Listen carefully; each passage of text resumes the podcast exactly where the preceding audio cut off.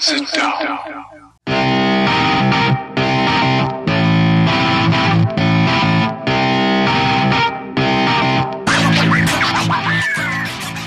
Witam wszystkich i każdego z osobna. Ja jestem Robert Kochan, a to jest Kochana NBA, najbardziej nieobiektywny podcast o najlepszej koszykarskiej lidze świata. To już 48 odcinek, a razem ze mną jak zwykle jest tutaj Wiaro. Co tam u Ciebie słychać w ten piątkowy wieczór? Mm, Siema Robert, cześć wszystkim. O, powolutku, zmęczony w tym tygodniu po pracy, ale można powiedzieć, że dla mnie też nasz e, podcast wyznacza początek weekendu, także wiesz, e, zawsze to są e, fajne, przyjemne emocje, zawsze miło tutaj usiąść z Tobą pogadać o NBA.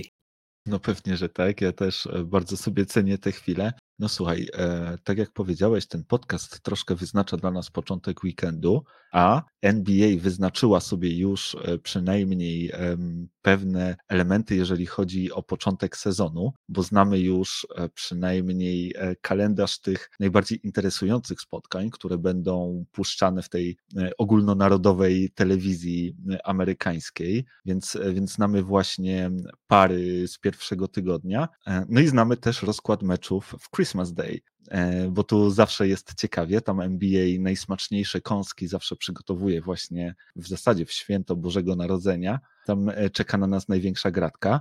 No ale może zacznijmy właśnie od tych meczów, które czekają nas na początku sezonu. Wielkie otwarcie we wtorek, 19 października, 75. sezon NBA rozpocznie się od meczu e, Brooklyn Nets Milwaukee Bucks. Więc będziemy mieli rewanż e, za starcie e, w drugiej rundzie playoffów na wschodzie i myślę, że taki początek to wow, wielka gratka dla każdego fana NBA, zobaczyć jak te drużyny właśnie już na starcie gdzieś tam będą sobie radzić ze sobą i czy ta wygrana Bucks to było coś e, pewnego, czy, czy może był to wypadek przy pracy i to jednak e, Nets powinni w tej serii zwyciężyć. Na pewno Kevin Durant będzie się starał e, udowodnić, że to właśnie oni są lepszą drużyną, no, a pewnie Nets będą też zdrowi na początku sezonu, więc, więc zobaczymy. Zaraz potem mamy kolejny arcyciekawy mecz, Warriors-Lakers, też starcie dwóch no, takich znaczących i liczących się drużyn na zachodzie. Dzień później, w środę, e, 20 października, pierwszy mecz, e, który właśnie będzie puszczany w ogólnonarodowej telewizji, to będzie Celtic Knicks, a po nim twoi Nuggets zagrają z Suns, więc tutaj kolejna możliwość e, wzięcia rewanżu za e, serię playoffową. Czwartek, 21 października, Mavericks zagrają z Hawks, E, No a potem Clippers zagrają z Warriors, więc tutaj e, Warriors e, zmierzą się z obiema drużynami z Los Angeles e, na samym początku już sezonu. No a potem w piątek Nets spotkają się z Philadelphia 76ers, a Suns zagrają z Lakers, więc tutaj znowu kolejna możliwość wzięcia rewanżu za serię playoffową. E, Powiedz mi, który, e, które z tych spotkań jest dla Ciebie najbardziej interesujące i na które Ty najchętniej rzuciłbyś okiem? To nie jest do końca mm, poważne pytanie do, do mojej osoby. No, e, nie będę chyba, nikogo nie zaskoczę moim pikiem, absolutnie. No ja oczywiście czekam na rewanż z Phoenix, e, mojej drużyny, no czyli Denver Nuggets. Chciałbym bardzo, żeby Denver pokazało, że to naprawdę był tylko przypadek i, i tak jak mówiłeś, wypadek przy pracy, a nie to, jak, jak ta drużyna naprawdę wygląda i, i, i co sobą naprawdę reprezentuje. Liczę na ostrą walkę, liczę na to, że będą chcieli naprawdę zrewanżować się za te playoffy, pokazać, że, że, że są drużyną lepszą. Mm, Także no ja osobiście bardzo mocno na ten mecz czekam. Myślę, że to chyba nie jest żadna niespodzianka dla nikogo. No ja prawdę mówiąc spodziewałem się, że taki będzie Twój pik. E, chyba najbardziej takim oczywistym wyborem e, z całej tej listy jest ten mecz Brooklyn Nets Milwaukee Bucks. Nie? Wydaje mi się, że na to wszyscy ostrzą sobie zęby, że to jest takie najlepsze spotkanie, przynajmniej pod względem chyba rangi najważniejsze spotkanie, bo to są dwie drużyny, które są głównymi e, faworytami do zdobycia mistrzowskiego tytułu w przyszłym roku, więc na pewno wszystkie oczy będą zwrócone na Milwaukee właśnie w tę noc otwarcia i na to, co tam się stanie. Dla mnie osobiście bardzo ciekawym spotkaniem jest e, spotkanie Dallas Mavericks z Atlanta Hawks, które będzie właśnie w czwartek 21. E, Tutaj naprzeciwko siebie e, wyjdą Trey Young i Luka Doncic, tak? Oni są połączeni tym, tym więzem draftu, tak? Kiedy Atlanta wytradowała swojego pika do Dallas e, właśnie licząc na to, że z późniejszym numerem będą mogli Treya Younga wydraftować, nie wierząc do końca w Lukę i jego talent. Dallas wybrało Lukę wtedy z tym, z tym trzecim numerem i ci gracze już właśnie zawsze gdzieś tam będą ze sobą połączeni, zawsze ze sobą będą porównywani a wydaje mi się, że to będzie pierwszy taki sezon, kiedy obaj już gdzieś tam osiągnęli ten swój bardzo wysoki status, tak? Obaj są zawodnikami pokroju, czy też formatu All-Star, All-NBA, Luka być może nawet więcej, więc, e, więc bardzo jestem ciekawy tego spotkania. Co prawda nie jestem pewien, czy Dallas ma wystarczająco mocną drużynę, ale no przed nami jeszcze, jeszcze sporo, jeżeli chodzi o ten off-season. Też słyszałem, że, że coś tam zamierzają kombinować. Luka się zresztą wypowiedział, że jemu by się marzyło, żeby chemia w drużynie Dallas Mavericks była podobna, czy też przypominała tę, z jaką ma do czynienia w drużynie narodowej Słowenii. I nie wiem, czy, czy główny menadżer e, drużyny usłyszał te słowa. W każdym razie gdzieś tam słyszałem plotki, że, że właśnie Goran Dragic i, i Lori Markkanen trejdzie z Chicago do, e, do, do, do właśnie Dallas, więc e, może będzie tutaj takie słoweńskie połączenie, więc dla mnie na pewno to spotkanie jest bardzo, bardzo ciekawe. No, wiesz, no tak y, po prawdzie, jak spojrzymy sobie na tą listę, to tu są po prostu same smaczki. No i oczywiście y, na pewno Nets i Bucks to jest mega ciekawe spotkanie. Myślę, że wszyscy fani sobie tutaj mocno ostrzą zęby na ten, y, na ten mecz. Wszyscy chcą zobaczyć, jak się Janis pokaże kontra Nets. Zobaczymy, jak też, jak zdrowi będą Nets, no bo Nets, jeżeli wyjdą teraz w pełnym swoim składzie, no to będą pewnie chcieli pokazać, że gdyby tylko wszyscy byli zdrowi w zeszłym, w zeszłym roku, to byśmy oglądali innych mistrzów NBA i ceremonia, e, parada odbyłaby się w Nowym Jorku, a nie w Milwaukee. Natomiast wiesz, ja jeszcze jedną, może nawet na, na dwie rzeczy chciałem tutaj zwrócić uwagę. Pierwsza rzecz to to, jak e, bardzo usilnie NBA nas karmi właśnie w tych e, takich najbardziej prestiżowych meczach, tym matchupem Steph Curry kontra LeBron James. To jest jeden chyba z takich ulubionych meczapów NBA. Bardzo lubią nam te mecze serwować właśnie albo w Christmas Day, albo właśnie jako pierwszy mecz sezonu, czy też w, w otwarcie sezonu. Tak jak wspomniałeś, to jest 75. Y, jubileuszowy, można powiedzieć, sezon NBA. Mm, w związku z tym, no tutaj też y, widać, że NBA bardzo, bardzo sobie ceni wciąż LeBrona Jamesa i Stefa Karego. Wciąż uważa, że pojedynki między nimi są niezwykle emocjonujące i fajnie się to ogląda. No i ja się też tutaj podpisuję oczywiście obiema rękami pod tym. To faktycznie są takie pojedynki. Ja też bardzo lubię oglądać ten matchup. E, a druga sprawa, która jakby bezpośrednio się z tym wiąże, to zobacz, jak NBA naprawdę umie w ten cały marketing, tak? Jak oni potrafią budować te historie, potrafią budować właśnie te matchupy pomiędzy tymi zawodnikami. Dostajesz taki kalendarz i zobacz właśnie, ile tych wszystkich historii tutaj jest wplecionych. To naprawdę wygląda tak, jakby to, to, to po prostu fani to, to układali, e, a nie liga, która gdzieś tam e, powinna sugerować się jakimś powiedzmy tym, że musi być jakoś super sprawiedliwie i, i, i, i balans i tak dalej. No nie no, oni też rozumieją, że te gwiazdy, te historie, to, to, to, to cała otoczka NBA, mm, plus oczywiście poziom sportowy tej ligi, to razem do kupy tworzy ten, ten, ten cudowny e, produkt, którym jest NBA, który nas tak wszystkich fascynuje i dlaczego my mamy wszyscy właśnie taką wkrętę na to, wszyscy mówię tutaj o, o fanach e, NBA. Mm, no I, I, ja po raz kolejny, jak, jak e, widzę właśnie, jak układają sobie te, jak, jak, co, nam, co nam NBA serwuje jak nas zaprasza na rozpoczęcie przyszłego sezonu, no to słuchaj, no, no nic tylko mm, wziąć popcorn, usiąść, oglądać i się rozkoszować tymi emocjami, które nas czekają. No. Dokładnie tak jak powiedziałeś. No, tak, jakby, tak jakby to sami fani e, układali e, właśnie ten kalendarz. E, bardzo fajne też spostrzeżenie odnośnie tego meczapu Lebrona z Kerem. Ja na to nie zwróciłem uwagi, a to jest naprawdę bardzo ciekawe. I sam pamiętam właśnie te mecze, zwłaszcza Christmas Day między, między Warriors a, a, a Lebronem. I to zawsze było super ciekawe. Zresztą chyba jeden z takich najbardziej kultowych meczów związanych właśnie z Christmas Day ostatnich lat to jest e, właśnie mecz Cavaliers e, Warriors. E, super zacięty, super widowiskowy. Tam sam Richard Jefferson wtedy jeszcze grał i, i latał nad obręczami i, i, bloki sprzedawał. No, bardzo fajnie się to oglądało. Pamiętam w domu rodzinnym w nocy to oglądałem, było, było świetne widowisko. A jak już jesteśmy przed, jak już jesteśmy przy Christmas Day, to może porozmawiajmy właśnie o tym, co dostaniemy w tym roku, czyli w sobotę 25 grudnia. Wszystko zacznie się od meczu Atlanta Hawks New York Knicks E, na dzień dobry, znowu rewanżyk za playoffy. E, potem będziemy mieli spotkanie Celtics e, Bucks, następnie Warriors Suns, mecz wieczoru Nets Lakers, no i potem Mavericks Jazz. Czy, czy któreś z tych spotkań jakoś szczególnie zwróciło Twoją uwagę? Będziesz sobie na nie szczególnie zęby ostrzył?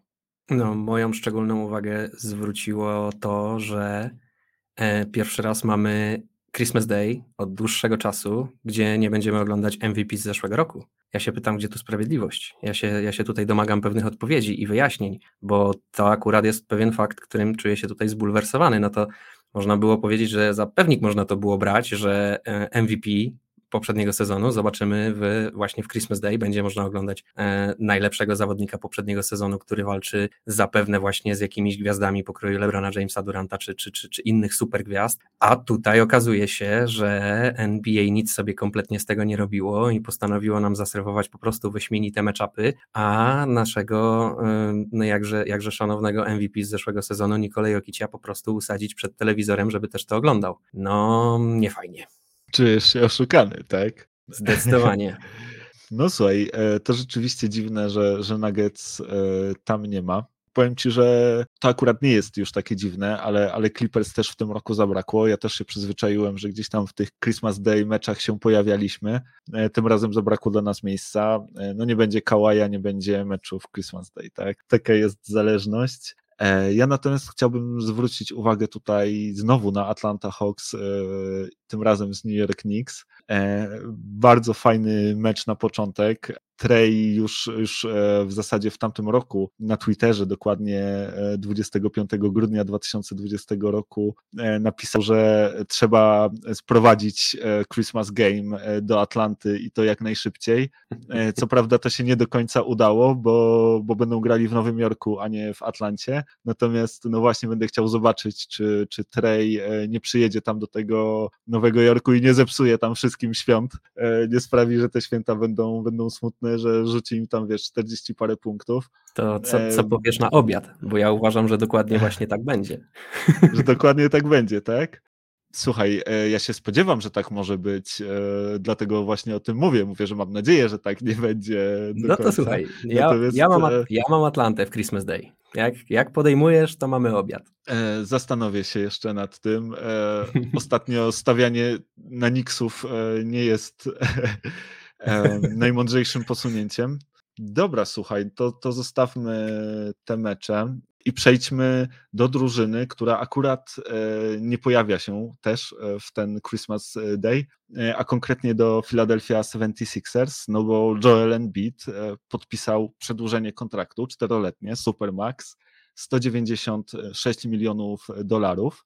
To przedłużenie rozpoczyna się e, w sezonie 2023-2024. Joel Embiid będzie miał wtedy 29 lat i zarobi za ten rok 43 miliony dolarów. No i ostatni rok tego kontraktu to, są, to jest właśnie 2026-2027 sezon. E, wtedy Embiid będzie miał na karku 32 lata, no i za ten ostatni sezon zgarnie 54 e, miliony dolarów. Więc e, Joel Embiid na dłużej zostaje w Filadelfii. Powiedz mi, co to oznacza dla tej drużyny, Twoim zdaniem? Wiesz co, no ja myślę, że to jest dokładnie to, czego oni by chcieli. No, jak już się trafia taki zawodnik, jakim jest Joel Embiid, owszem, no nie jest to zawodnik idealny, ma swoje wady, a przede wszystkim jakby jedną, którą jest zdrowie, y, ale jeżeli tylko będzie zdrowy, no to ten, ten zawodnik to jest bestia. No, ja myślę, że tutaj mm, wszyscy wiedzieliśmy, że, że, że on prawdopodobnie zostanie w Filadelfii, raczej się tak spodziewaliśmy, przynajmniej ja na pewno się tak spodziewałem. E, no i oni już od lat próbują budować wokół Embida tą, tą zwycięską drużynę jak najbardziej są na to szanse. Filadelfia ma i ma z czego uderzyć i ma zawodników, których może wytradować. Ben Simmons czy też Bob Simmons wciąż zapewne jest coś wart na, na rynku, na, zapewne można jakichś fajnych grajków za niego dostać, a też jest kilku młodych zawodników w Filadelfii, którzy dobrze rokują. No widać, że tutaj Embiid stawia na ten proces, widać, że ja myślę, że on mocno siebie samego porównuje i gdzieś tam widzi się w tych samych kategoriach e, co, co Janis. Myślę, że Janis jest taką, takim zawodnikiem, wiesz, do którego on bardziej przyrównuje niż tam do LeBronów Jamesów i Kevinów Durantów, którzy są trochę nie z jego pokolenia. Janis to jest, można powiedzieć, jego rówieśnik, który, który z nim jeszcze rywalizuje na, na wschodzie e, i też patrząc jakby na to, co Milwaukee zbudowało wokół Janisa, to ja myślę, że Embiid sobie myśli, że śmiało coś takiego można zbudować u niego, wokół niego w Filadelfii. No i, no i jakby tą drogą iść i też y, widzi, ile, wiesz, to też jest taki zawodnik, który gdzieś tam mm, na pewno ma takie romantyczne myślenie o tej lidze, że właśnie jak wygrasz z drużyną, która cię wydraftowała, to jest y, taki, taki naprawdę fajny, fajne osiągnięcie i, i widzi właśnie ten model jakby którym mm, Milwaukee, czy tą ścieżkę, którą Milwaukee szło i, i, i, udało im się dojść aż do finałów i wygrać te finały i myślę, że on tak by też sobie wyobrażał swoją karierę. Myślę, że po prostu bardzo chciałby wygrać pierścień w Filadelfii. No plus, plus oczywiście ten kontrakt myślę, że na pewno go przekonał. No to jest jednak Supermax, to są ogromne pieniądze, żadna inna drużyna takiej kasy by mu nie mogła zaproponować. Mm, a Filadelfia to jest też, y, jakby nie było ogromne miasto, to nie jest, no nie wiem, Sacramento, czy, czy, czy Toronto w innym kraju w ogóle, tylko to jest, to jest ogromne miasto na wschodnim wybrzeżu, mm, które ma mm, ogrom też fanów, y, także ja myślę, że Joel Embiid tutaj się długo nie zastanawiał, jak taki kontrakt mu zaproponowali, y, to myślę, że po prostu może trochę pomarudził, może trochę postanowił tam coś więcej dla siebie ugrać, ale myślę, że suma summarum to od razu wiedział, że go podpisze. Na pewno, zdecydowanie tak, a wynika to w ogóle z faktu, że nie wiem czy wiesz, ale on ten kontrakt sam sobie negocjował. On akurat w tym momencie no, pozostaje, pozostaje bez agenta i sam właśnie usiadł do stołu e, z Darylem Morejem i, i negocjował właśnie ten swój kontrakt. E, no i właśnie, e, tak jak poprzedni jego kontrakt był obwarowany takimi potężnymi obostrzeniami związanymi z sytuacją zdrowotną Embida, no bo wiadomo, Embid jak przyszedł do ligi, to no nie grał bardzo dużo ze względu na różnego rodzaju urazy, czego tam się tylko dało, bo się różne jego kontuzje i mały i mało oglądaliśmy Embida na parkietach i przez to właśnie ten jego pierwszy kontrakt, no naprawdę jak patrzyłem tam na ilość e, tych klauzul, które, które w nim są, to, to jest tego całkiem sporo. Ten nowy już tego zupełnie nie zawiera, tak? To jest e, bez, bez żadnych właśnie e, tego typu obwarowań kontrakt, naprawdę bardzo atrakcyjny, no, tak jak mówię, Supermax, świetnie go sobie wynegocjował i ma, natomiast E, Joel Embiid to jest bardzo inteligentny zawodnik. Niech nas nie zmyli e, jego nazwa, tak? Konta na, na Twitterze, gdzie ma Joel Troel Embiid. To jest gość, który e, naprawdę ma głowę na karku i wie o co chodzi w lidze. Zresztą słyszałem to z ust bardzo wielu osób ze świata NBA i myślę, że częścią jego rozmów związanych z tym nowym kontraktem był też kształt drużyny Filadelfii i tego, jak y, ona będzie wyglądać y, w przyszłym sezonie. No i pewnie właśnie pojawił się też temat Bena Simonsa, no bo jak żeby inaczej, e, to chyba w tym momencie drugi najbardziej wartościowy zawodnik tej drużyny. No bo tak jak y, ty już wspominałeś, wokół tego Bena Simonsa sporo plotek krąży związanych e, z jego wytradowaniem. E, sam Ben Simons odciął się w ogóle od całej drużyny, tak jakby obraził się na nią, podobno nie odpowiada w ogóle na wiadomości, nie odbiera telefonów ani od Embida, ani od nikogo innego. Podobno nie da się z nim e, skontaktować. Z Darylem Morejem rozmawia wyłącznie za pośrednictwem e, swojego menadżera, którym jest kto? Rich Paul, oczywiście, bo któż by inny. Podobno, podobno nie widzi swojej przyszłości w Filadelfii, chciałby zostać wytradowany taka deklaracja też na pewno obniża jego wartość e, marketingową, więc no tak trochę nie do końca wiadomo, co z tym e, Benem Simonsem będzie. Jak myślisz, e, jak to się, jak to się rozstrzygnie w końcu? Wiesz co, jak to się rozstrzygnie, tego nie wiem, ale wiem, jak powinno się rozstrzygnąć. Gdzieś, nie wiem, gdzie, to, gdzie, gdzie, gdzie usłyszałem o tym tradzie, ale ktoś właśnie wyszedł z takim pomysłem i no naprawdę od razu to kupiłem. A mianowicie Golden State Warriors. To jest jedna, jedyna drużyna całej lidze, która nie potrzebuje, żeby Ben Simmons rzucał. Oni, jeżeli chodzi o shooting, to, to oni są, wiesz, no, oni są na dobrej pozycji, tam jest, jest komu rzucać. On akurat rzucać by tam nie musiał.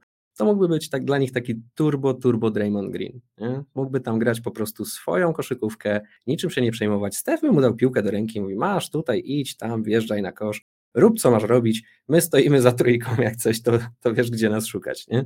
Mm, I ja myślę, że to naprawdę miałoby sens. Ja to widzę, jestem święcie przekonany o tym, że Steve Kerr w Golden State zrobiłby z tego zawodnika naprawdę, naprawdę duży pożytek dla tej drużyny. Plus dla niego samego też byłby to rewelacyjny wybór, No bo jak już nikt od ciebie nie wymaga, żebyś rzucał, ale i tak chodzisz na treningi i siedzisz ze, ze Stefem i z Klejem, no to, to pewnie dadzą ci parę dobrych rad, nie? jak to robić, żeby rzucać. Oni tam, coś tam wiedzą na ten temat y, na spółę, we dwóch ze sobą. Także myślę, że myślę, że to jest strzał naprawdę w dziesiątkę. E, pytanie oczywiście, jakby to miało wyglądać formalnie, kto by za tego mm, Bena Simonsa miał tam pójść, ale jeżeli chodzi właśnie o taką destynację i co, co, co robić, wiesz, Golden State ma też y, kilku młodych zawodników, y, których mogłoby oddać w tradzie, choćby Wisemana albo Kumingę, to są zawodnicy, którzy na pewno byliby gdzieś tam e, wartościowi dla Filadelfii. Być może nawet Draymond Green, chociaż on nie wiem akurat jak e, tutaj w Filadelfii by, by to miało wyglądać.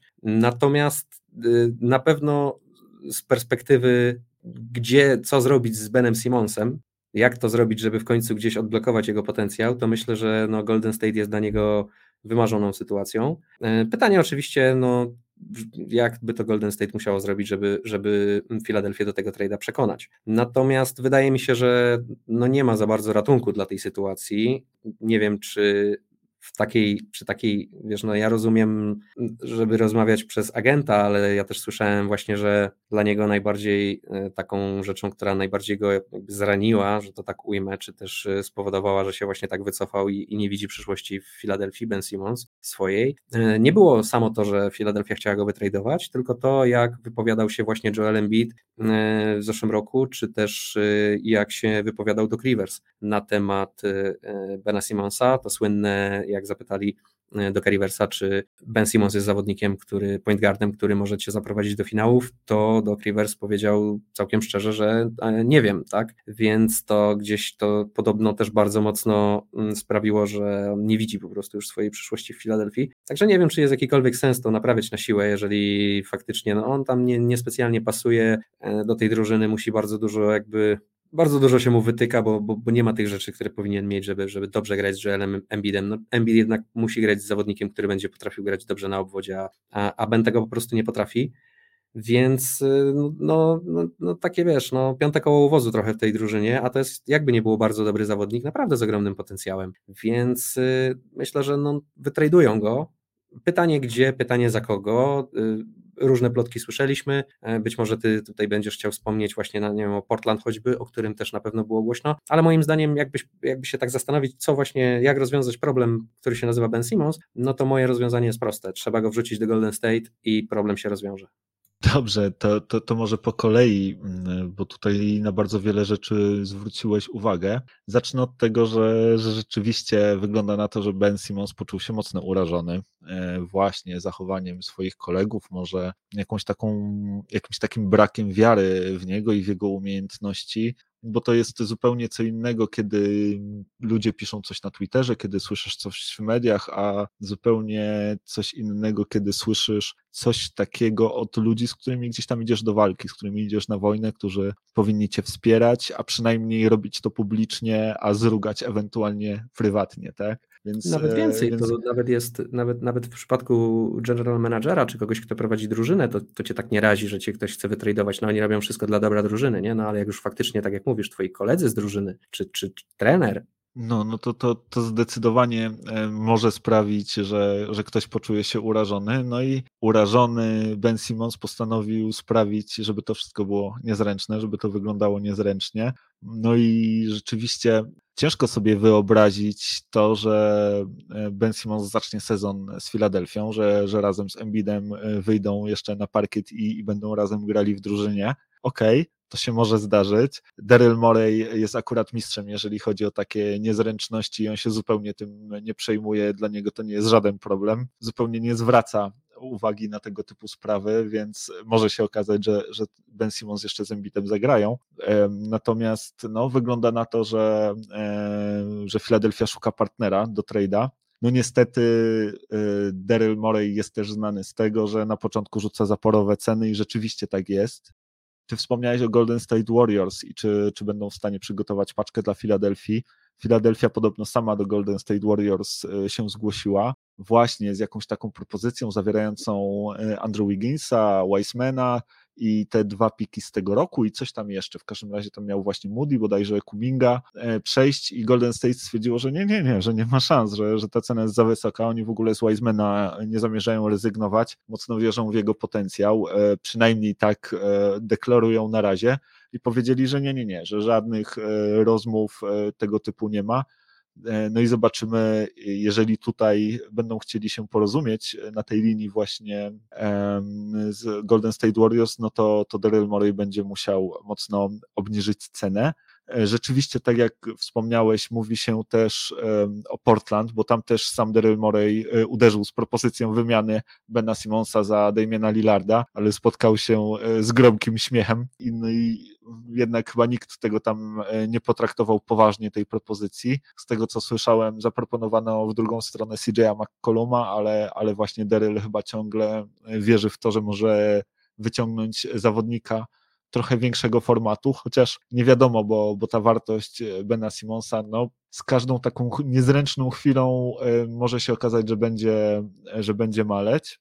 Podobno najpoważniejszym kandydatem teraz i, i najbliżej sprowadzenia jest Minnesota Timberwolves. Podobno Wolves bardzo chcą, ale szukają właśnie jeszcze trzeciego zespołu, który mógłby się do tego trade'a dołączyć, żeby przygotować właśnie fajną e, paczkę dla Filadelfii. Póki co podobno rozważany jest wariant z D'Angelo Russellem, e, Malikiem Beasley i wieloma e, first round pikami. Także bardzo by Minnesota Timberwolves chciała połączyć Bena Simonsa z Townsem, to w ogóle może być takie super naturalne połączenie, bo chłopaki się co wieczór e, widzą na, na grze w Fortnite'a, tak? Oni, oni są znani z tego, więc, więc tam, yy, wiesz, przy okazji takiego trade'u to już chemię masz od początku, stary. Oni, no, oni się już zna, znają jak łyse konie, więc yy, może na to, yy, na to Wolves liczą. Na pewno dla mnie byłoby to bardzo zabawne, jeszcze jakby Minnesota w ogóle przy tej swojej sytuacji, jeżeli chodzi o cap space, wytradowała e, swoje pierwszorundowe piki na przyszłość, to by było Soul Wolves, tak? E, no. Więc e, zobaczymy. Podobno rozważane jest też Sacramento. Oni też chcą przygotować paczkę. Usual suspects. Jest, jest, jest, jest rozważana. Mają dosyć silną pozycję, jeżeli chodzi o, o gardów, natomiast właśnie nie chcą w drugą stronę posłać Diarona Foxa. Raczej chcieliby stawiać właśnie na połączenie e, Fox-Simmons. Dla mnie taką jedną z najciekawszych opcji, która też podobno jest e, bardzo poważna, zaraz e, na drugim miejscu za tą z Minnesoty, jest propozycja z San Antonio. Tam jakby niewiele jest, jest ciekawego, wiele, wiele właśnie pierwszorundowych pików, E, Murray, jeśli się nie mylę, do tego Lonnie Walker i jeszcze chyba jakaś, jakaś trzecia drużyna by się musiała w to włączyć. E, natomiast wydaje mi się, że San Antonio to też jest idealne miejsce dla Bena Simonsa i jeżeli Ben Simons ma się gdzie nauczyć rzucać, to to będzie właśnie w San Antonio. E, oni tam mają fantastycznego właśnie trenera odrzucania, który no już nie jednego gościa bez poważniejszej techniki rzucać nauczył. Przykładem może być choćby Kałaj, który jak przyszedł do ligi, to E, jego jump shot wcale nie był e, za ciekawy. E, kilka lat gry w San Antonio, wzorowanie rzutu na tym, co, co robił Kobe Bryant, no i proszę, mm, Kawhi Leonard jest teraz królem midrange'a w tej lidze, więc jeżeli ktoś miałby właśnie nauczyć grać, rzucać i jeszcze bardziej rozwinąć Bena Simonsa do tego potencjału, który jakby niewątpliwie ma, to wydaje mi się, że właśnie San Antonio i Greg Popowicz. No ale pewnie ciężko będzie coś fajnego wysłać w zamian. No właśnie to tutaj chyba największe pytanie, co San Antonio miałoby zaproponować w zamian, bo w San Antonio raczej takich bogactw e, nie ma, które można by w tym momencie oddać za, za Bena Simonsa. Ale tak, to też, to też byłaby ciekawa alternatywa. E, wciąż bardziej mi się podoba jednak pomysł Bena Simonsa ze Stephem Kerem i Clayem Thompsonem, aczkolwiek e, tak, w San Antonio zdecydowanie już nie takie cuda się działy. Tam jest faktycznie sztab szkoleniowy z najwyższej póły, oni wiedzą co robią. No i mogliby odrodzić tego Bena Simonsa. No zobaczymy, jak ta, jak ta telenowela się skończy. Ja na pewno jestem, skłaniam się przynajmniej bardzo mocno ku temu, że on jednak zostanie wytradowany. Nie wydaje mi się, żeby miał wracać do Filadelfii, chociaż tak jak mówisz, Daryl Morey niespecjalnie coś sobie robi z takich właśnie rzeczy, że tam, nie wiem, będzie powiedzmy niezręcznie w drużynie. Nie, nie wydaje mi się, żeby to był dla niego argument jakikolwiek. Natomiast no, myślę, że on zdaje sobie sprawę, że jednak trzeba jak najszybciej tą drużynę budować. Takie sytuacje są niepotrzebne, takie kwasy są niepotrzebne, to, to, to nigdy się takie rzeczy dobrze nie kończą. Najlepiej jednak po prostu robić dobre interesy i ja myślę, że on po prostu szuka, tak jak mówisz, partnera do tańca. No i myślę, że go znajdzie. No, e, wspomniałeś tutaj właśnie o Minnesocie, wspomniałeś o Sacramento, są takie drużyny, do których zawsze możesz się zgłosić i próbować, próbować y, wyjść stamtąd z workami pieniędzy i całym najlepszym talentem. Nie raz już y, się udawały oszwabiać, więc być może teraz też tak będzie. Zobaczymy. Ja podzielam jakby twoje zdanie, też wydaje mi się, że raczej Ben Simmons e, będzie wytradowany, zwłaszcza jeżeli ta sytuacja milczenia i, i, jego izolacji od zespołu będzie się przedłużać, to, to tylko te szanse na trade pewnie będą rosły, a myślę, że e, Rich Paul też będzie wywierał tutaj presję na, na Deryla Moreya. E, on jest akurat z tego bardzo dobrze znany, on, to on sprawił, że tak gładko Anthony Davis się z Pelicans do, do Lakers przeniósł tak? Więc e, może okazać się, że, że tutaj znowu sprawi, że, e, że no Fili będą troszkę mieli bardziej jeszcze nóż na gardle i, i będą e, zmuszeni tego Simonsa wytradować, zanim jego cena spadnie jeszcze bardziej. Ale skoro rozmawiamy właśnie o tradeach, to może od razu porozmawiamy o tych, które właśnie miały miejsce, bo ostatnio taki jeden się zdarzył i to z udziałem mojej ulubionej drużyny. E, Clippers e, wymienili się z Grizzlies. E, w ramach tej wymiany do, do zespołu z Los Angeles trafił Eric Bledsoe, a w drugą stronę powędrował Patrick Beverly, Rajon Rondo i Daniel Oturu. No i e, Grizzlies, e, którzy mają w ogóle super pełny skład, oni przed tym tradem mieli chyba około 17 zawodników w składzie. E, bardzo szybko wytradowali Pata do, do właśnie do Minnesota Timberwolves i w drugą stronę poszedł Jared Culver i Juancho Hernan Gomez. Powiedz mi, jak ty oceniasz tego trada i czy ktoś go w ogóle wygrał? No nie, no to jest takie, wiesz, to są takie trochę rynsztokowe trady. No nie wiem, kto by tu miał być zadowolony z tego wszystkiego. No Clippers oszczędzili pieniądze, um, więc to jest na pewno jakiś plus, który możemy tutaj wyciągnąć. No niestety będziesz musiał oglądać kolejne wcielenie e, e, Erika Bledsoe w Los Angeles Clippers, no, z drugiej strony masz tutaj, no, no cóż, no, no, fani Minnesoty znowu będą musieli oglądać u siebie Pata Beverly'ego, co też nie należy do najprzyjemniejszych doświadczeń. No i będą musieli znosić jego charakter. Nie wiem, jak to on się odnajdzie w tej drużynie, to tam pamiętasz, co tam zrobił Jimmy Butler, jak przyszedł do tej drużyny. Jimmy Butler jest y, zdecydowanie lepszym zawodnikiem niż Pat Beverly i zdecydowanie więcej ma do powiedzenia na boisku. Pat przede wszystkim głośno szczeka, ale myślę, że on może tam po prostu, no, no, no no może być bardzo głośno na tych, na tych treningach y, Wolves w tym roku, jak, to, jak znam Pata. No ale Pat nie będzie taki jak Jimmy. Pat ich tam wszystkich nie weźmie do szkoły, też, to też nie, nie, nie ten rodzaj umiejętności. Powiem Ci, że dla mnie ten trade jest e, też bardzo dziwny. Jego, może powtórzę to co, to, co gdzieś tam e, pisałem Ci w naszej rozmowie, że dla mnie to jest troszkę taka, taki trade w stylu zamienił e, stryjek siekierkę na kijek, tylko że w tym wypadku to są dwie siekierki i no właśnie, jedno takie tępe narzędzie trochę.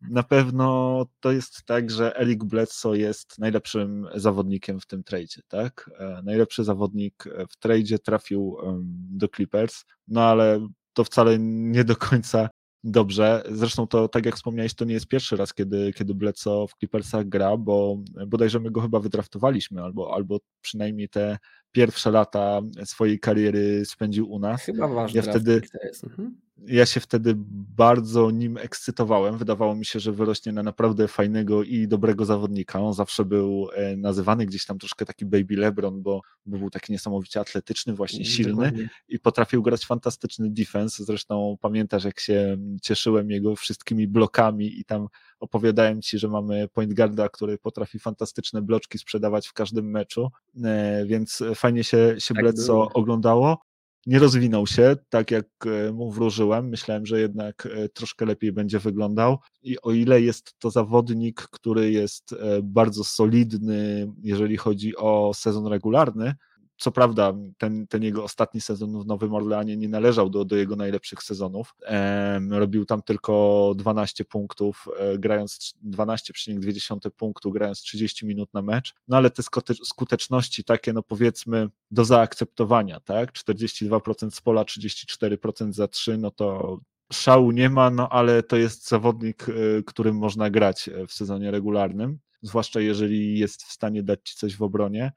Problem z tym, że Eric Bledsoe zupełnie znika w playoffach. Po prostu e, jest wtedy zagrożeniem dla twojej drużyny, bo rzuca, nie trafia, a nie boi się rzucać i naprawdę no, te, te jego mecze w playoffach wyglądają fatalnie bodajże jeżeli chodzi o całą swoją karierę, rzuca w playoffach 44% z pola i 25% za 3.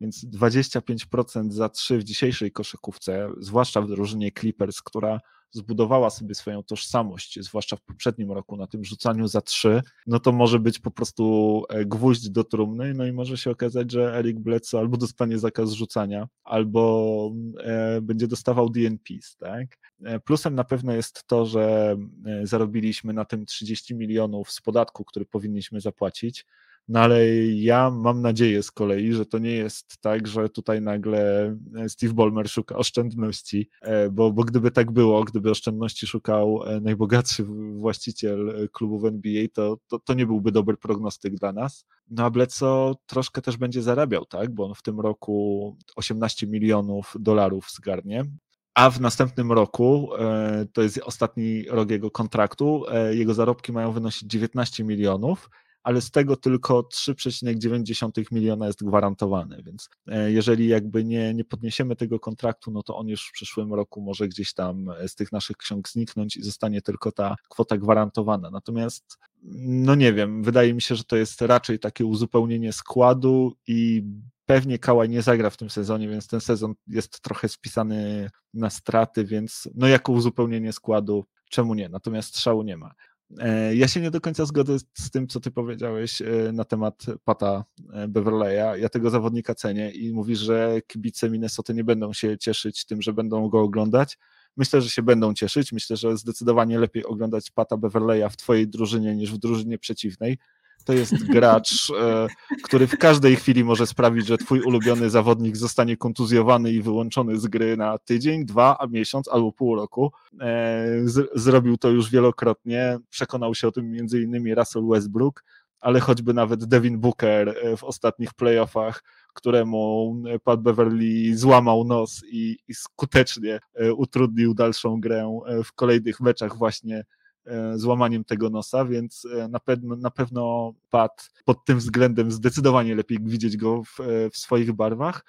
Zwłaszcza, że, że to jest gość, wiesz na co możesz liczyć, jeżeli chodzi o Pata. On naprawdę nieźle rzuca za, za trzy.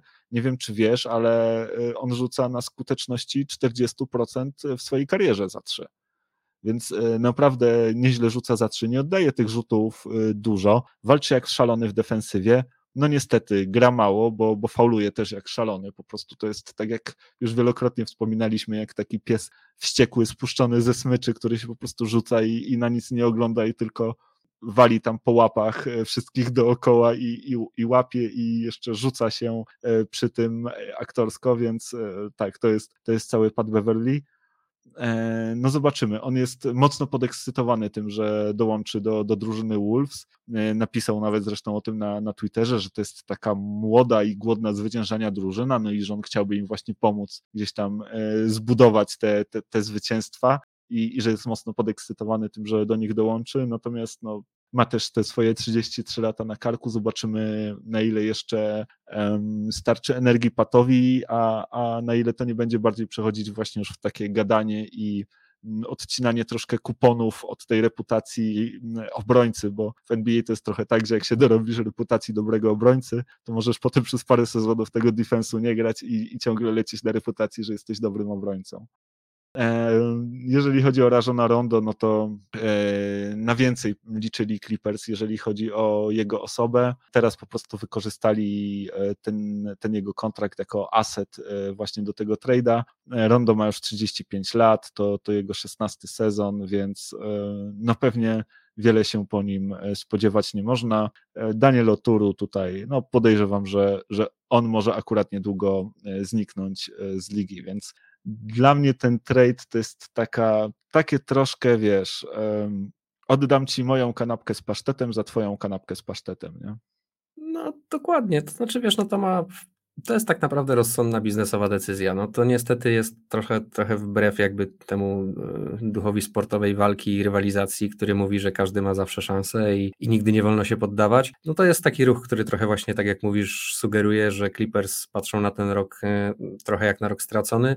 No i nie ma się tutaj czemu dziwić. No to jest rozsądna decyzja. No jak popatrzysz sobie na to, jaki jest stan ligi, popatrzysz sobie na to, że twój najlepszy zawodnik jest e, kontuzjowany i to w taki sposób, że no nie będzie grał przez cały przyszły sezon, to nie ma tutaj wiesz, no, nie ma jakby po co przepłacać, tylko dlatego, że, że, że w duchu sportowym można, może uda się coś wygrać. No oczywiście jest to kontrowersyjne, że tak powiem, czy inaczej. Zapewne, zapewne jest cała rzesza fanów, która bardzo sobie ceni to, że ich drużyna właśnie idzie tak all-in w każdym sezonie, ale z drugiej strony myślę, że też kibice rozumieją, że takie, takie, takie ruchy się podejmuje. E, no a tak jak mówisz, no nie ma tu wielkiej straty na czymkolwiek. No macie trochę mniej tych point guardów, więc mniejsze szanse na to, że któryś z nich wypali. Macie tylko teraz Erika Bledsoe. No ale z drugiej strony, tak jak mówisz, no to jest taki trade, e, który no, no niewiele zmienia i niewiele wnosi tak naprawdę w żadnej drużynie. Natomiast e, z jednym się na pewno zgodzę, co powiedziałeś, tak, no lepiej mieć zdecydowanie Pata Beverly'ego w swojej drużynie niż w drużynie przeciwko której musisz grać. To bez dwóch zdań, może on faktycznie nie będzie grał długo, e, no ale przez ten czas, kiedy, kiedy będzie grał, no to, to jako kibic siedzisz jak na szpilach za każdym razem, kiedy on się zbliża do najlepszego zawodnika w twojej drużynie, więc no Pat zdecydowanie stanowi poważne zagrożenie tym, jak gra w obronie. Słuchaj, a skoro już jesteśmy przy grze w obronie, to nie wiem, czy pamiętasz, ale w tamtym tygodniu rozmawialiśmy o pewnym młodym obrońcy z Summer League, e, o ksywie Off Night, o Davionie Mitchellu. Mm -hmm. No i właśnie tutaj znowu pojawiła się możliwość tego, żeby o nim e, porozmawiać, bo Davion reprezentował barwy Sacramento Kings w tegorocznym Summer League. No i właśnie Sacramento wygrali NBA Summer League w 2021 roku. W finale zmierzyli się z Celtics. No i Davion zagrał kolejny fantastyczny mecz. On tam krył Peytona Pritcharda, młodego, rozgrywającego Boston Celtics, który świetnie się pokazywał e, i był jednym z najlepszych zawodników, jeżeli chodzi właśnie o Summer League w tym roku. Tutaj totalnie nie mógł sobie z Davionem poradzić, bodajże chyba tylko 6 punktów zdobył w całym meczu. No a właśnie Davion Mitchell został mianowany co-MVP całego Summer League obok e, Kama Thomasa z Brooklyn Nets. Także e, Off-Night wydaje się, że może dawać radę. Nie wydaje się, tylko Off-Night daje radę. Ja jestem już, słuchaj, ja siedzę już tam w lokomotywie, zaraz obok ciebie na tym, na tym hype trainie. To jest trochę tak jak z, e, nie wiem czy pamiętasz, z Joelem Embidem, bo z Joelem Embidem było bardzo podobnie, że kiedyś się spotkaliśmy jeszcze zanim Joel Embiid był wybierany do draftu, czy, czy, czy, czy zaraz jakoś przed draftem, czy, czy w okolicach draftu w każdym razie, no i właśnie e, pamiętam jak się zgadaliśmy o Joelu Embidzie i że to taki e, drugi e, Hakim Olajuwon ma być, no to powiedziałeś mi o nim i dzień później już siedziałem z tobą razem w, w pierwszym wagonie lokomotywy e, tego bandwagonu, którym te, jedziemy od, tamtej, od, od tamtego momentu Myślę, że tu może być bardzo podobnie. Myślę, że to jest też taki zawodnik na. Ja myślę, że, że, że my długo w tym bandwagonie będziemy. Myślę, że to nie jest tak, że, mm, że tutaj jest coś patykiem na wodzie pisane. Jak ktoś gra taki defense jak ten chłopak, e, no to sorry. Gość jest po prostu. Uwielbiam go już w tym momencie. A na razie zagrał parę meczy w e, Summer League, także no z niecierpliwością czekam na jego debiut. E, no ja też właśnie bardzo chętnie zobaczę. E, zobaczymy, co też z Davionem będzie, bo jak rzeczywiście Sacramento coś tam kombinują z Filadelfią, to może się okazać, że, e, że tam właśnie trafi. Davion Mitchell znalazł się też w All Summer League First Team. Został tam właśnie wybrany. E, Cam Thomas też. E, no i właśnie tutaj dwa słowa o, o Kamie Tomasie, bo z fantastycznej strony się pokazał. Wygląda też troszkę na jeden z takich styli, jeżeli chodzi o draft. E, rzuca jak, jak szalony, 27 punktów na mecz, na skuteczności 40 prawie 3% z pola. E, zobaczymy, czy e, w drużynie Brooklynu będzie miał szansę gdzieś tam to pokazać, bo jednak shooterów tam nie brakuje i pewnie okazji rzutowych e, będzie ciężko się doczekać, tak? Najpierw z tego stołu muszą zjeść inni i to mo mogą co najwyżej jakieś tam resztki spaść, a, akurat w tym Summer League'u Cam Thomas piłkę miał w zasadzie prawie cały czas w swoich rękach i gdzieś tam mógł nią dysponować i decydować, kto te rzuty będzie oddawał, więc zobaczymy. Na pewno e, ten młody zawodnik pokazuje, że ma tę niezbędną do tego, żeby być dobrym shooterem w NBA pewność siebie, no i ma ten zmysł rzutowy i może się okazać, że będą mieli z niego naprawdę Brooklyn Nets spory pożytek. No, zobaczymy. Faktycznie, no to jest też tak, że to jest bardzo młody chłopak, dopiero 19-letni, więc no naprawdę takie, takie wybuchy formy bardzo fajnie na przyszłość wróżą. Faktycznie tutaj myślę, że Brooklyn Nets mogą upatrywać się wręcz styla w tym drafcie. Zobaczymy, jak dalej się to wszystko oczywiście potoczy, no bo tak jak mówisz, w Brooklynie o rzuty będzie ciężko, tam shooterów już jest sporo, jak wszyscy będą zdrowi, no to naprawdę jest komu grać. Pytanie oczywiście, czy będą wszyscy zdrowi, bo też jest, być może będzie miał naprawdę, naprawdę sporo szans, żeby się pokazać, ze względu na to, że właśnie gwiazdy Brooklynu mają tendencję do tego, żeby mieć problem ze zdrowiem. Zobaczymy, jak to, jak to się wszystko e, potoczy. Natomiast wiesz, 19-latek, także spokojnie, tutaj on ma jeszcze sporo czasu, żeby się pokazać. Za 4 lata będzie już czteroletnim weteranem, będzie miał dopiero 23 lata na karku to są zawodnicy, którzy jak w tak młodym wieku mm, prezentują już taki talent, to super fajnie się ich y, ogląda. Mm, a z takich ciekawostek, nie wiem czy wiesz, ale Cam Thomas y, urodził się w ogóle w Japonii i być może będzie reprezentował, będzie, być może będzie chciał reprezentować y, ichniejszą drużynę narodową w przyszłości. Razem z Ruim Hachimurą? Mhm. No to ciekawe, to nie wiedziałem e, zupełnie tego. Może się okazać, że Japonia będzie miała dobrą drużynę, że będzie lała naszych regularnie. Może się tak okazać, jak najbardziej. No proszę, kto by się spodziewał. Słuchaj, nikt pewnie by się tego nie spodziewał i tak nikt się nie spodziewał tego, że w końcu znowu zagramy w punkty pudło, bo, bo nadszedł ten czas, że e, po wielu, wielu, wielu odcinkach znowu e, możemy zagrać w naszą ulubioną grę. Więc zacznę, zacznę może od pierwszego, pierwszego tematu. E, nie wiem, czy wiesz, ale e, Spencer Dinwiddie ma bardzo ciekawą e, klauzulę w swoim nowym kontrakcie z Washington Wizards. Podobno oprócz właśnie klauzul związanych z ilością rozegranych meczów i tak dalej i awansem do turnieju play-in, ma specjalną klauzulę na wypadek zdobycia przez Wizards mistrzostwa, jeżeli to się stanie, jeżeli Washington Wizards zdobędą mistrzostwo, to Spencer Dinwiddie zarobi dodatkowo 1 dolar. I teraz pytanie, czy klauzula o wysokości jednego dolara za zdobycie mistrzostwa NBA to punkty czy pudło? Eee, szczerze to nie wiem, jak w ogóle do tego tematu podejść. No powiem tak, zdecydowane pudło, jeżeli chodzi o dobry żart, z, yy, inaczej, zdecydowanie punkty, jeżeli chodzi o dobry żart, zdecydowane pudło, jeżeli ktoś na poważnie brał to w jakimkolwiek kontrakcie. No ja rozumiem, że szanse na wygranie przez Wizards Mistrzostwa w tym roku są marne, ale mogliby rzucić swoim zawodnikom coś więcej niż jednego dolara na zachętę. E, no, powiem Ci, że zaskoczyłeś mnie mocno, nie wiedziałem o takiej sytuacji.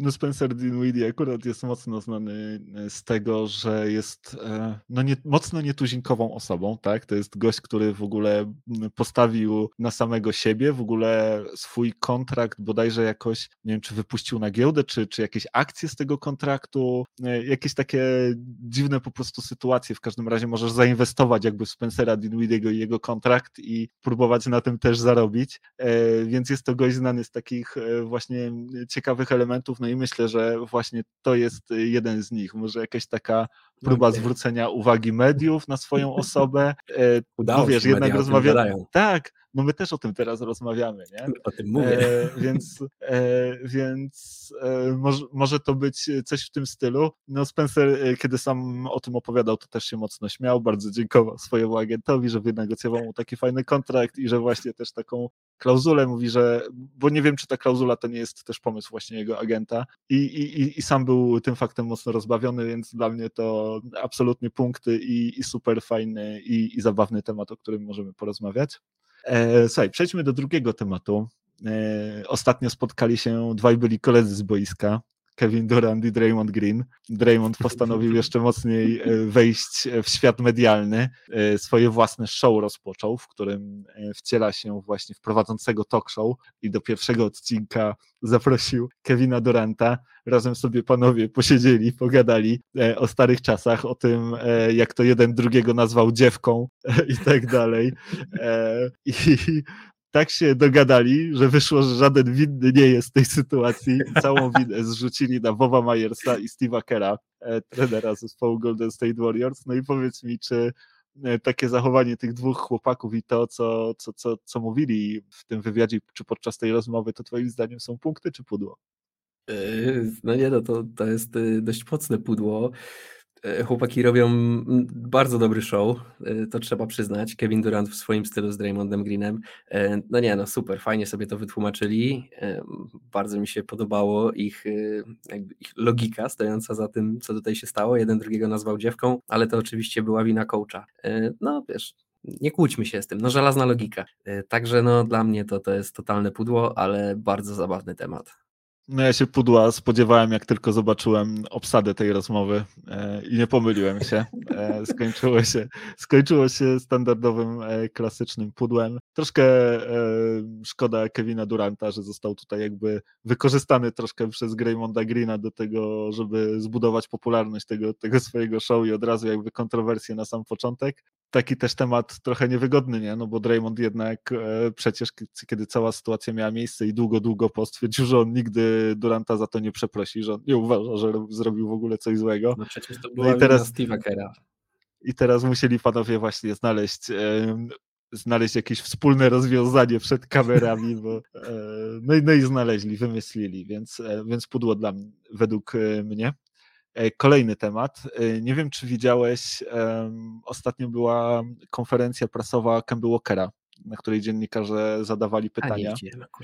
I jeden z dziennikarzy zapytał Kemba, czy będzie grał w back-to-backach w tym sezonie, e, po czym Kemba stwierdził, że no nie jest w stanie odpowiedzieć na to pytanie, że trzeba by było zapytać stanu, sztabu trenerskiego, a że akurat w pierwszym rzędzie siedział Tips, to mówi, trzeba zapytać Tipsa, na co trener Thibodeau odpowiedział, że no tak, że oczywiście, że będzie grał, cała sala e, wybuchnęła dosyć mocno śmiechem, bo, bo to była bardzo e, właśnie żartobliwa, żartobliwa chwila i powiedz mi, czy, czy, czy wiara w to, że Tips tutaj rzeczywiście żartował e, ze strony Keby Walkera, to punkty czy pudło?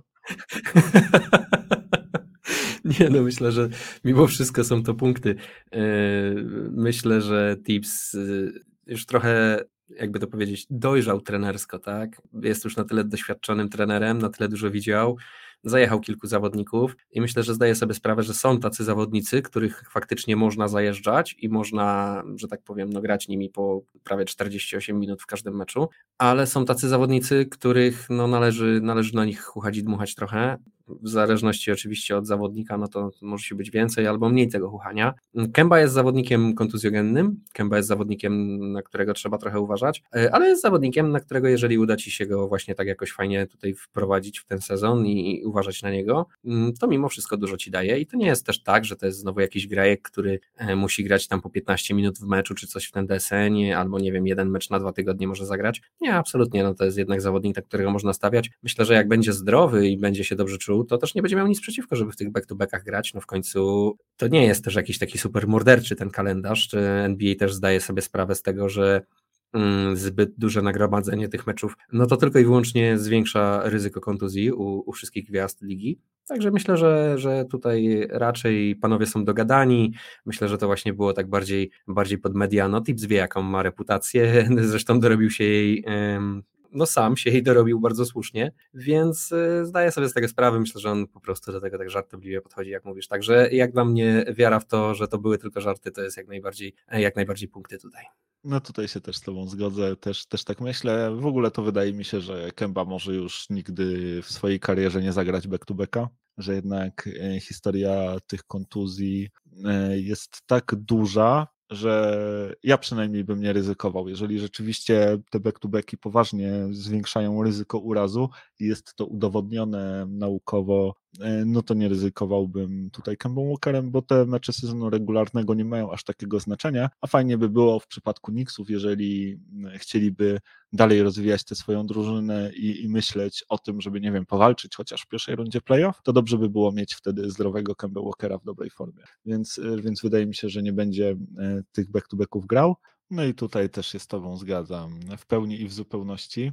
A ja myślę, że też zgodzisz się ze mną e, z tym, że punkty należą się na pewno naszym słuchaczom za to, że dotrwali do tego momentu e, i są, jeszcze, i są jeszcze z nami. I dziękujemy Wam bardzo, że, że jesteście, że byliście z nami podczas tego odcinka. Oczywiście, jak e, macie jakieś pytania do nas, to zachęcamy do tego, żebyście napisali do nas na kontakt małpka albo uderzyli bezpośrednio na Facebooku.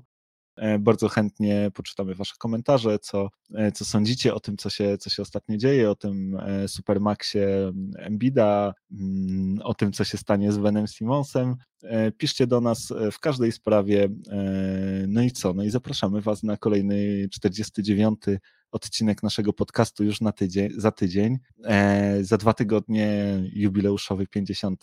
Mamy nadzieję, że będziecie z nami i, i co? I do usłyszenia. No, nic dodać, nic ująć. Do pięćdziesiątki już niedaleko, także zapraszamy Was bardzo serdecznie. Trzymajcie się cieplutko. Do usłyszenia. Trzymajcie się, hej.